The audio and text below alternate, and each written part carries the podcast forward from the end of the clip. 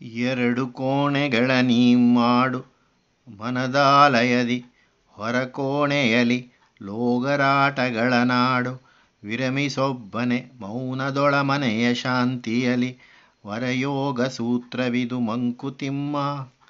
ಒಂದು ಕಡೆ ಪರಮಾತ್ಮ ಪ್ರಸಾದ ಬೇಕು ಎನ್ನುತ್ತೀರಿ, ಇನ್ನೊಂದು ಸಲ ಲೇಸಾಗಿ ಸಾತ್ಮವನು ಜೀವನೋತ್ತಿಯ ಮಾರ್ಗವನ್ನು ಹುಡುಕು ಧರ್ಮ ಮಾರ್ಗವನ್ನು ಆಚರಿಸು ಎಂದು ಹೇಳುತ್ತಿರಲ್ಲ. ನಾವು ಲೋಕದಲ್ಲಿದ್ದೇವೆ, ಜೀವನೋಪಾಯಕ್ಕಾಗಿ ದುಡಿಯಬೇಕು ಜನದೊಡನೆ ಸಂಪರ್ಕವಿರಿಸಿಕೊಳ್ಳಬೇಕು, ತಂದೆ, ತಾಯಿ, ಗಂಡ, ಹೆಂಡತಿ, ಮಗ, ಸೊಸೆ, ಇಂಥ ಎಷ್ಟೋ ಬಾಂಧವ್ಯಗಳ ವಾತ್ಸಲ್ಯಗಳ, ಪ್ರೀತಿ ಸ್ನೇಹಗಳ ಜವಾಬ್ದಾರಿಯನ್ನು ನಿರ್ವಹಿಸಬೇಕು, ರಾಷ್ಟ್ರದ ಕರ್ತವ್ಯಗಳನ್ನು ಪಾಲಿಸಬೇಕು, ಹಣ ತರಬೇಕು, ಸಾಲ ಮಾಡಬೇಕು, ಹಿಂತಿರುಗಿಸಬೇಕು, ಇಷ್ಟೆಲ್ಲ ಜೀವನ ಜಂಜಾಟದಲ್ಲಿ ಮನಸ್ಸು ಗೊಂದಲದಲ್ಲಿ ಸಿಕ್ಕಿ ಹಾಕಿಕೊಳ್ಳುವುದಲ್ಲವೇ? ವರ್ಡ್ಸ್ವರ್ತ್ ಕವಿಯು ಹೇಳುವಂತೆ, the world is too much with us. ಈ ಪ್ರಪಂಚ ನಮ್ಮನ್ನು ಸಂಪೂರ್ಣವಾಗಿ ನುಂಗಿಬಿಟ್ಟಿದೆ. ಪ್ರಕೃತಿಯ ಮಾಯೆ ನಮ್ಮನ್ನು ಆವರಿಸಿಕೊಂಡಿದೆ. ಹಾಗಾದರೆ ಗತಿಯೇನು? ತಿಮ್ಮಗುರು ಜೀವೋನ್ನತಿಗೆ ಒಂದು ವರಯೋಗ ಸೂತ್ರವನ್ನು ಹೇಳಿಕೊಡುತ್ತಾರೆ. ಮನಸ್ಸೆಂಬ ಆಲಯದಲ್ಲಿ ನೀನು ಎರಡು ಕೋಣೆಗಳನ್ನು ಕಲ್ಪಿಸಿಕೊ. ಹೊರಗಿನ ಕೋಣೆಯಲ್ಲಿ ಲೋಕದ ಎಲ್ಲ ವ್ಯವಹಾರವನ್ನು ಮಾಡು. ಒಳಗಡೆಯ ಇನ್ನೊಂದು ಕೋಣೆಯಲ್ಲಿ ನೀನು ಲೋಕದ ವ್ಯವಹಾರಗಳಿಗೆ ಎಡೆಕೊಡದೆ ಒಬ್ಬನೇ ಶಾಂತಿಯಲ್ಲಿ ವಿರಮಿಸು. ಸ್ವಲ್ಪ ಅನುಕೂಲವಾಗಿರುವವರ ಮನೆಯಲ್ಲಿ ಬರುವ ಅತಿಥಿ ಅಭ್ಯಾಗತರನ್ನು ಬರಮಾಡಿಕೊಂಡು ಮಾತನಾಡಿಸಲು ಒಂದು ದಿವಾನಖಾನೆ ಇರುತ್ತದೆ. ಮನೆಯ ಯಜಮಾನನು ವಿಶ್ರಾಂತಿ ತೆಗೆದುಕೊಳ್ಳಲು ಇನ್ನೊಂದು ಕೋಣೆ ಇರುತ್ತದೆ. ಹೀಗೆ ತ್ರಿಗುಣಗಳಿಂದ ಕೂಡಿದ ಲೋಕವ್ಯವಹಾರ ಮನಸ್ಸಿನ ಒಂದು ಭಾಗದಲ್ಲಿ ನಡೆಯಲಿ, ಇನ್ನೊಂದು ಭಾಗದಲ್ಲಿ ತತ್ವವೊಂದನ್ನೇ ಮನಸ್ಸು ಚಿಂತಿಸುತ್ತಿರಲಿ.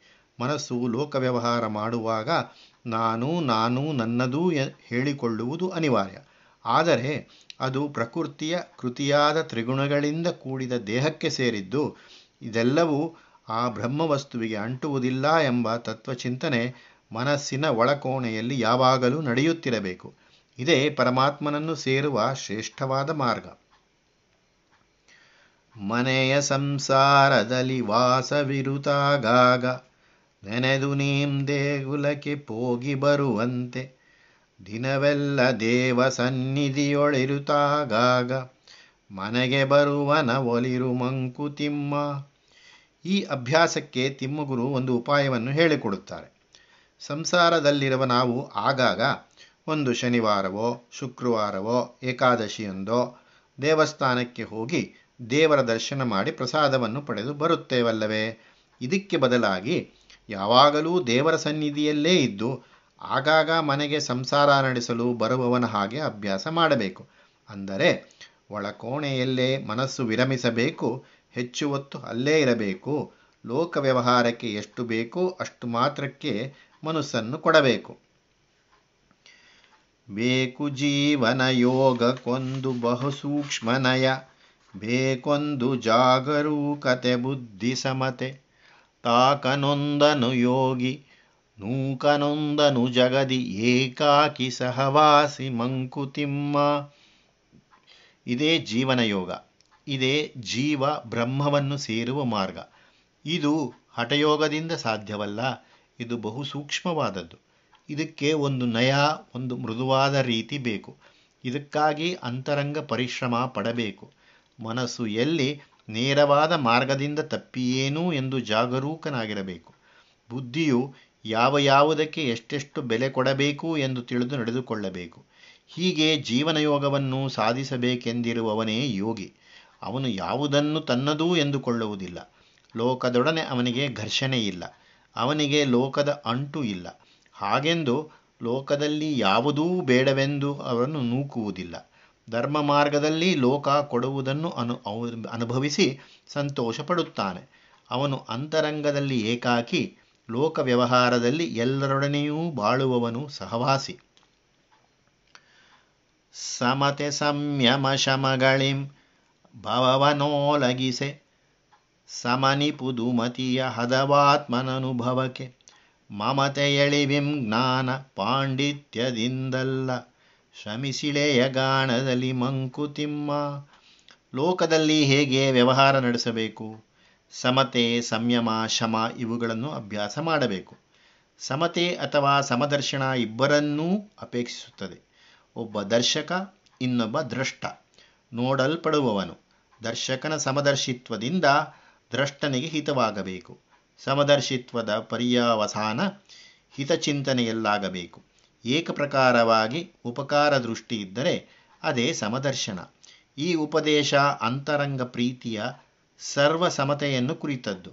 ಸರ್ವ ಸಮನಾದ ಪ್ರೀತಿಯು ತನ್ನ ಪಾತ್ರರ ಯೋಗ್ಯತಾ ಭೇದವನ್ನು ಅನುಸರಿಸಿ ವ್ಯಕ್ತವಾಗುತ್ತದೆ. ಜ್ಞಾನದ ಲಕ್ಷಣವೇ ಸಮದರ್ಶನ.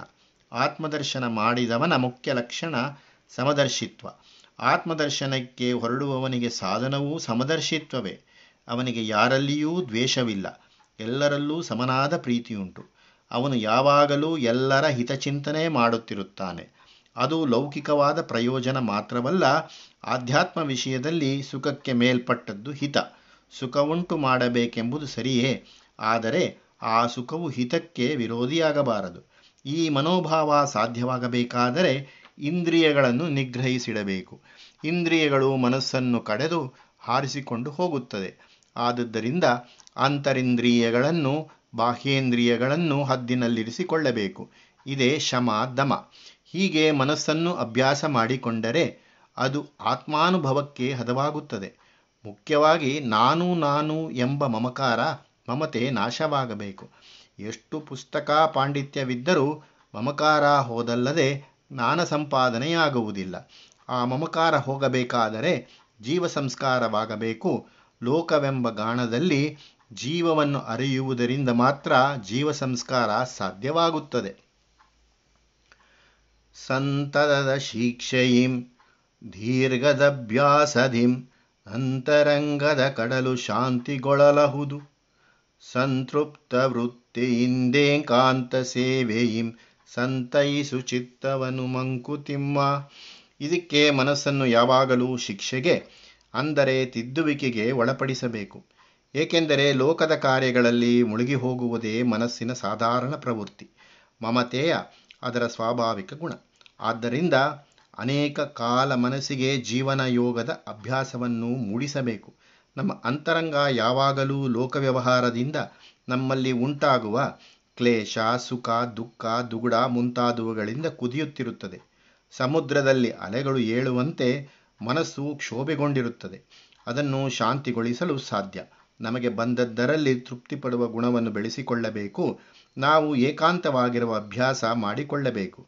ಹೀಗೆ ನಮ್ಮ ಮನಸ್ಸನ್ನು ಸಮಾಧಾನಪಡಿಸಬೇಕು. ಅಂತರಾತ್ಮ ವಿವೇಚನೆಯನ್ನು ಪಡೆಯಬೇಕೆಂಬ ಇಷ್ಟವುಳ್ಳವನು ತನ್ನ ಜೀವನ ಕ್ಷೇತ್ರವನ್ನು ಎರಡು ರಂಗಗಳಾಗಿ ವಿಭಾಗಿಸಿಕೊಂಡಿರುತ್ತಾನೆ. ಒಂದು ಜಗದ್ರಂಗ, ಇನ್ನೊಂದು ಅಂತರಾತ್ಮರಂಗ. ಜಗದ್ರಂಗದಲ್ಲಿ ತಾರತಮ್ಯ ಭೇದಗಳನ್ನು ಗಣಿಸಿ ವಿವೇಕದಿಂದ ಜಗತ್ತಿನ ವ್ಯವಹಾರಗಳನ್ನು ನಡೆಸುತ್ತಾನೆ.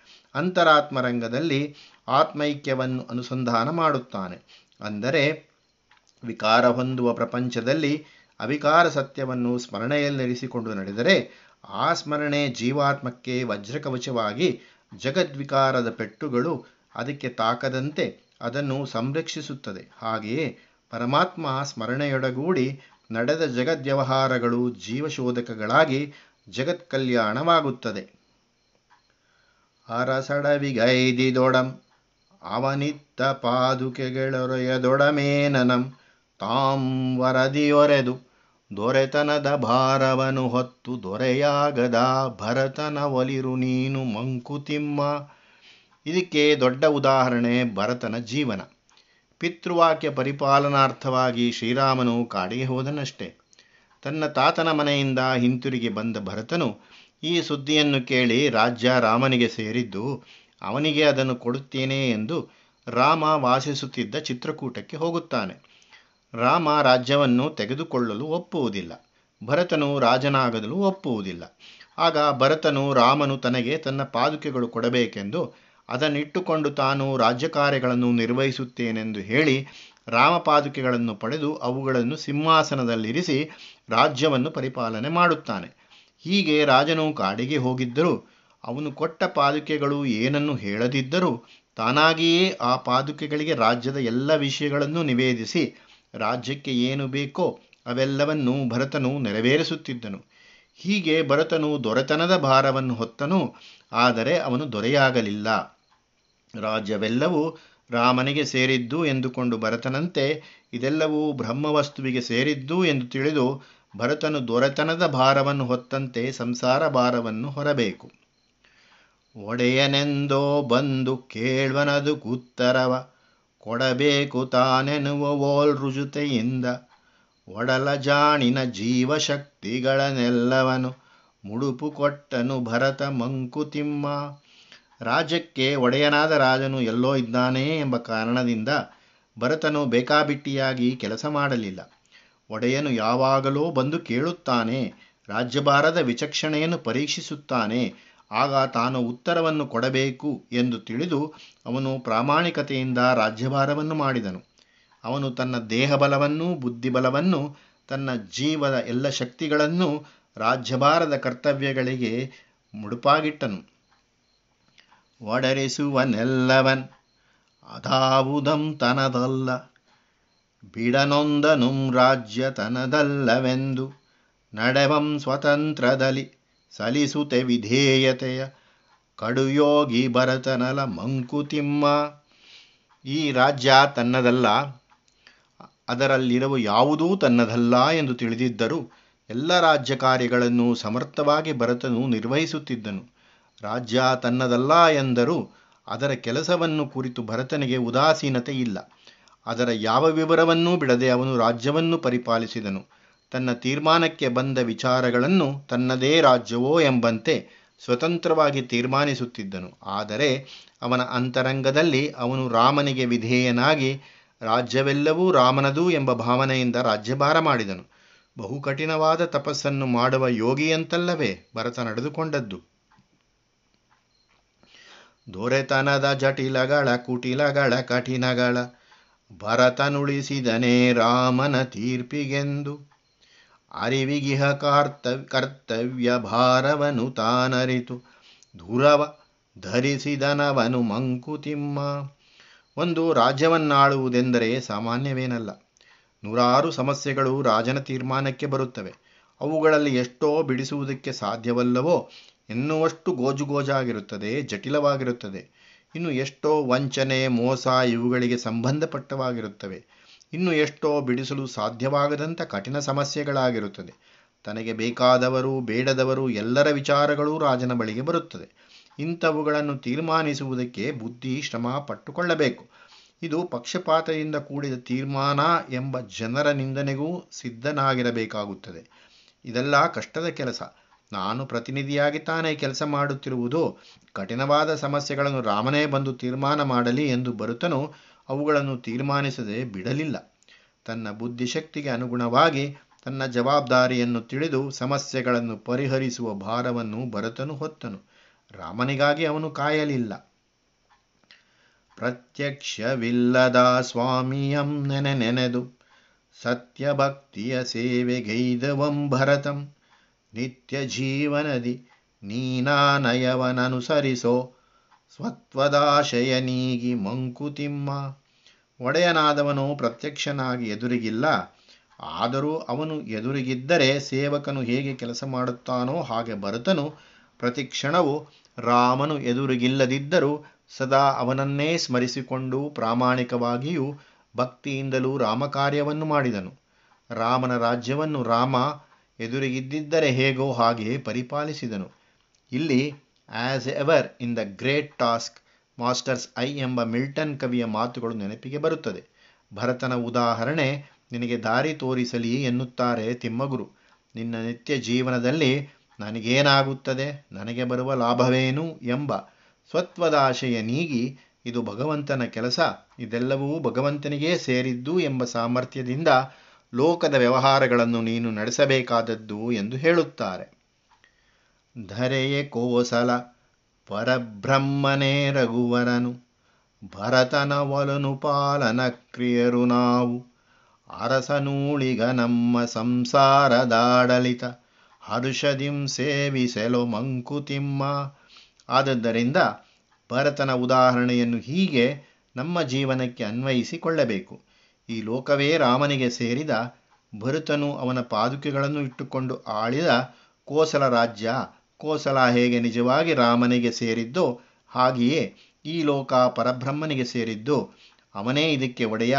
ಭರತನು ಹೇಗೆ ರಾಮಶಾಸನದಂತೆ ರಾಜ್ಯಭಾರವನ್ನು ನಡೆಸಿದನೋ ಹಾಗೆ ಪರಬ್ರಹ್ಮ ಶಾಸನದಂತೆ ನಾವು ಲೋಕದಲ್ಲಿ ನಡೆದುಕೊಳ್ಳಬೇಕು.